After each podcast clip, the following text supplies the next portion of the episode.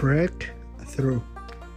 Break through يعني اختراق. مثلا the hacker break through the email. يعني الهاكر سوى اختراق للإيميل.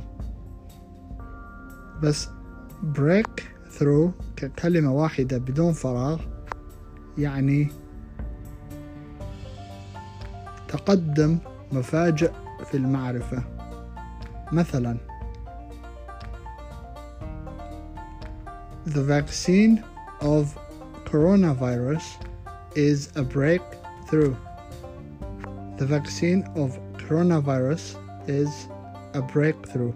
يعني اللقاح مال كورونا فيروس تقدم مفاجئ للمعرفة